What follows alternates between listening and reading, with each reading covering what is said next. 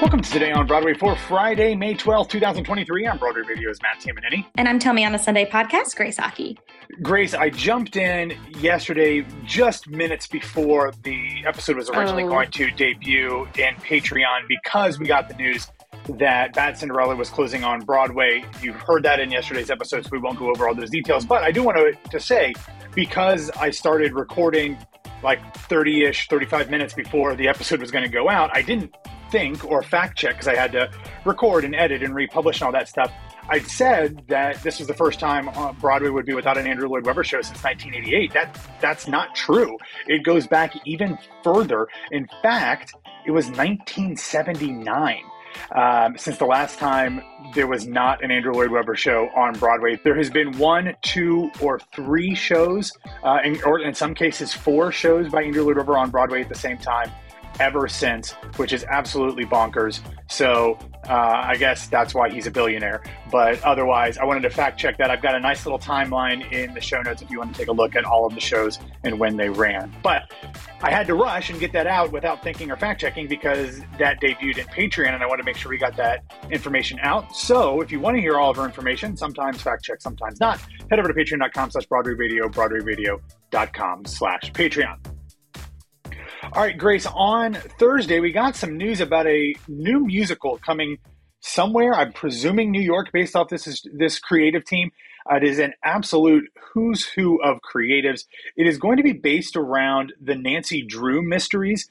Were you a Nancy Drew person growing up, Grace? Or are you My mom was. No, we had the complete collection in our library because my mom was such a big reader. It was the Boxcar Children and it was Nancy Drew and and the Hardy Boys. So big mystery girly. Yeah, so this is going to be a new story based off of the iconic Nancy Drew stories. There's actually 175 Nancy Drew mystery books, um, but this one will be an original one called Nancy Drew in the Mystery at Spotlight Manor. It is going to be set, as you might guess, at a summer theater camp, which is feels right for drama and mystery and intrigue. But here's the creative team. The music is going to be written by none other than Alan Menken. The lyrics by Nell Benjamin, one of my favorites, of course. It is going to be directed by James Lapine, and the book is going to be by screenwriter and two-time Oscar-winning documentarian Sarah Kernochan, who just so happens to also be James Lapine's wife. So we don't know exactly what the timeline is for this, but it is um, certainly in the works when they start putting out press releases uh, and you have a creative team like this.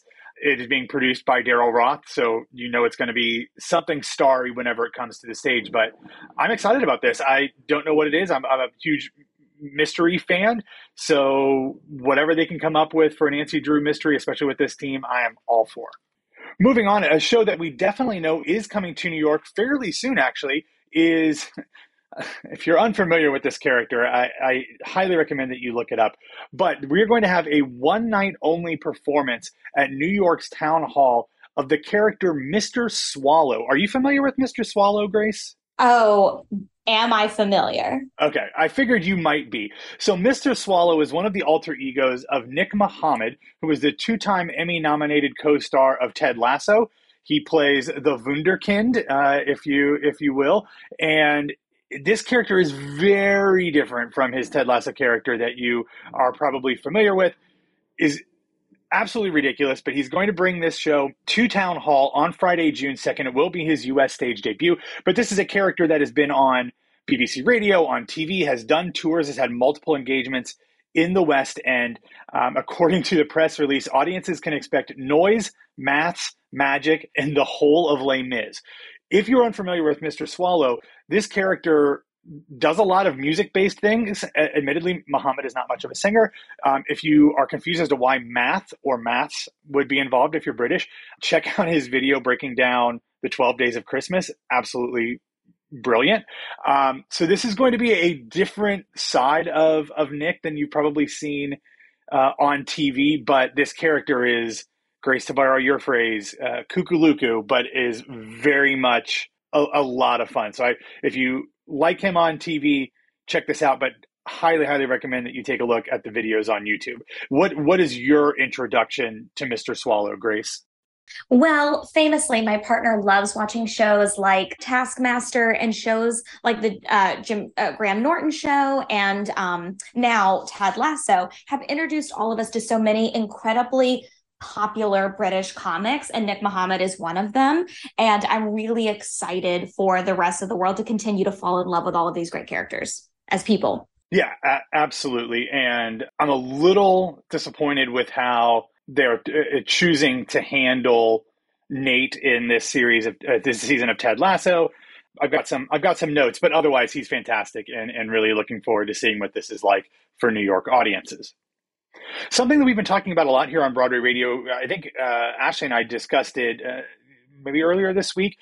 Um, now that we know that equity is not only standing in solidarity with the WGA strike, but actually encouraging members to go out and picket and protest around New York City.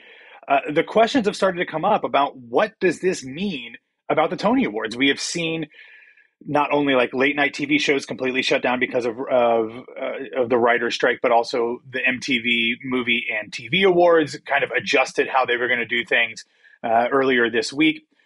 Uh, Equity President Kate Shindle has said that she thinks it's still too early to make a decision as to what is going to happen with with the Tony Awards. She said, "quote It's too, too too soon to predict whether this will impact the Tony Awards, which are extremely important to our community as we continue to rebuild. I hope that anyone and everyone who is concerned about Broadway's biggest night of the year will pledge support for the WGA and join us in demanding that the AMPTP, which is uh, the Alliance of Motion Picture and Movie Producers that they are negotiating with right now, give their workers as much consideration as they devote to executives and shareholders." I'm not optimistic, Grace. Like, I think we're going to have to come up with something different to do on Tony night. Maybe it's just a bunch of performances. Maybe they postpone it. I, I don't know, but I, I can't see from everything that I'm understanding and following as it's part of my job to follow this.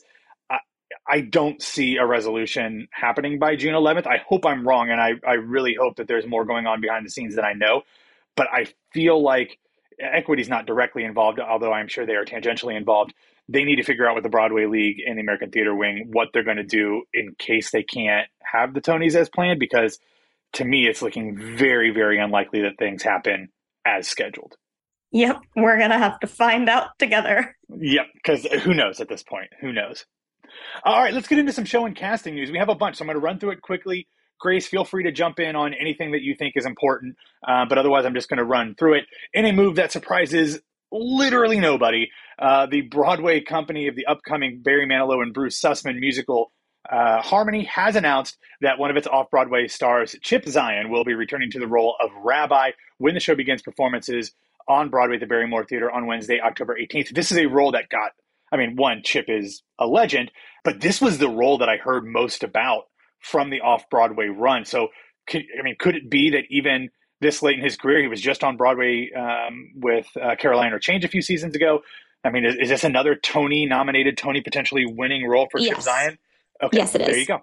Did you see it off Broadway? I assume. I absolutely did. And I okay. agree. Um, I had a challenge with one portion of it in terms of like, I, I, hope something uh, shifts and I, I, I don't know what I'm saying, but the point is is that his performance was impeccable and I am really excited to see it celebrated by the Broadway community as well. Awesome. Can't wait. Um, over at the Al Hirschfeld Theater, we got an announcement about the extensions of Moulin Rouge's two current stars, JoJo and Derek Klena. They have now extended in the show uh, through July 30th. So that's great that they're going to stay through at least the first month or two of the summer. There will be future casting uh, announcements and changes coming as well. Looking out to St. Louis, as I am often want to do, as I have family in uh, in town there. Yesterday, the Muny announced another cast for a show that you know I'm very excited about, and this is the summer production of Chess, which has some incredible voices and stars uh, coming to it. In the role of Florence Vassy will be Jessica Vosk. Freddie Trumper will be played by Jarrod Spector. Anatoly Sergievsky will be played by John Riddle and uh, Svetlana Sergievsky will be played by St. Louis native and maybe resident. I don't know if she lives there now or not. I, I don't. I, I, don't know because she seems to be there a lot. But Taylor Louderman uh, will be in it.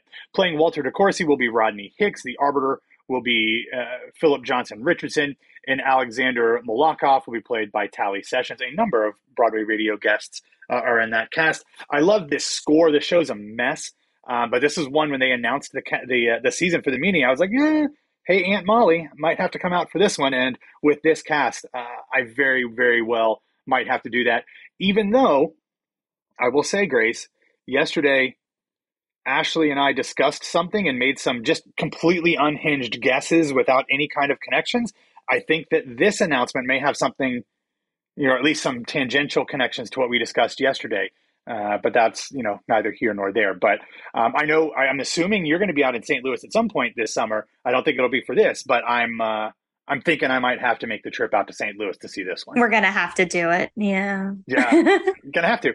Here's the other thing though. You know, going to the Muny is this big, huge thing, but like I'm feeling like the Bucks County Playhouse is also trying to have a little bit of that energy because yesterday they announced that their upcoming production of Tick Tick Boom will have their own star of Broadway's heavy hitters, including Andy Mientus, Krystina Alabado, and Noah J. Ricketts. Like that is a fantastic cast for any show, but especially for this show, which is a you know primarily a three person cast. They might throw in some ensemble people, as I've seen some productions do.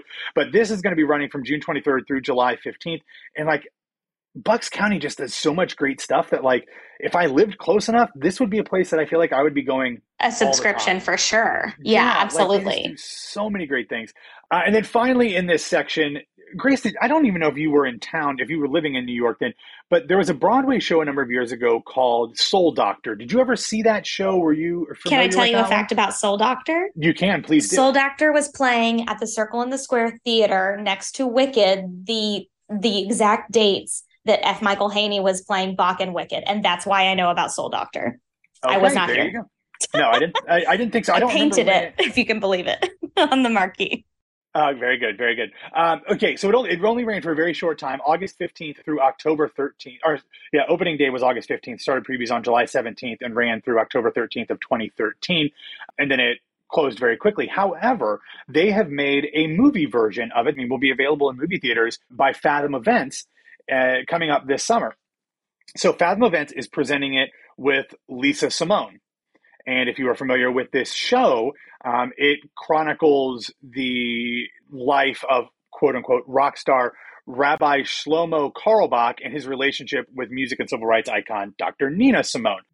The cast will feature Josh Young, Naya, Emily Paget, and more. So it'll be available only one night in 600 select movie theaters around the country. It'll happen on July 13th. So if, like Grace, you missed seeing it at Circle in the Square Theater, which seems very likely because it only ran for a few months.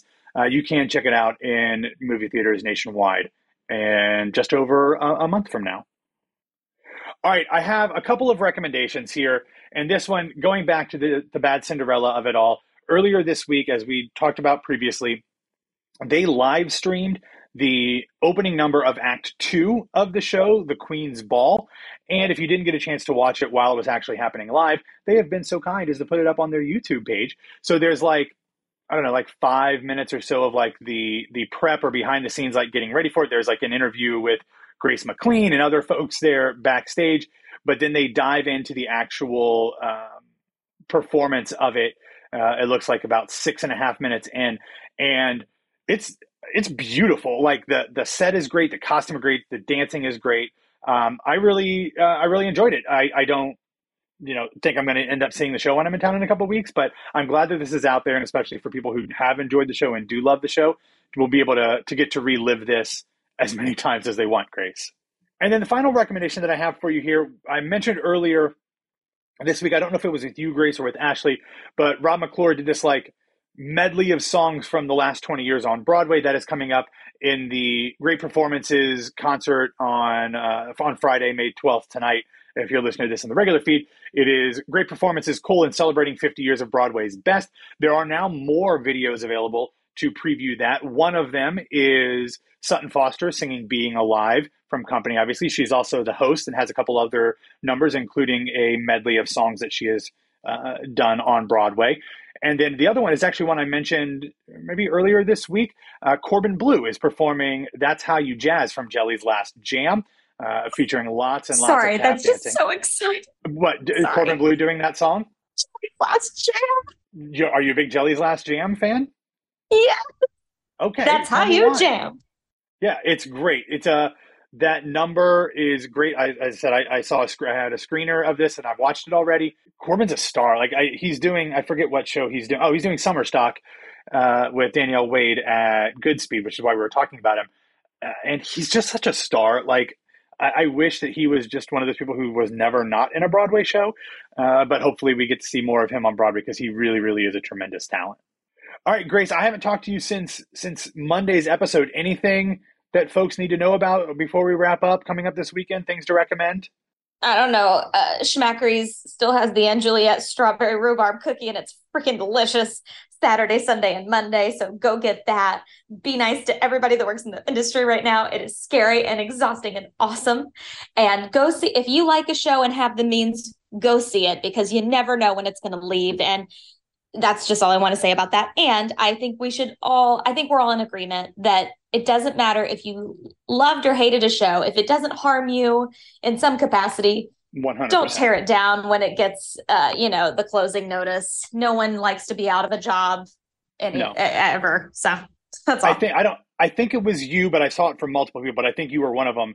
Um, I think Annalise Scarpacci sent out a message, kind of talking about how difficult it is to see a, so, a show close. Um, if you have a chance, go check out her Instagram and, and read the note that that i she left, 'cause reposted it on my instagram story so you can see it there as well Yeah, that's where I think I saw it. So um, it's it's lovely and insightful, and and kind of gives you a different perspective. All right, that is all that we have for today. Thanks for listening to Today on Broadway. Follow us on Facebook, Twitter, and Instagram at Broadway Radio. You can find me on Twitter and Instagram at BWW Matt. Grace, where can people find you? you can find me on all social media platforms for right now at it's grace Aki. All right, everybody, have a wonderful Friday, a wonderful weekend, and we'll be back to talk to you on Monday.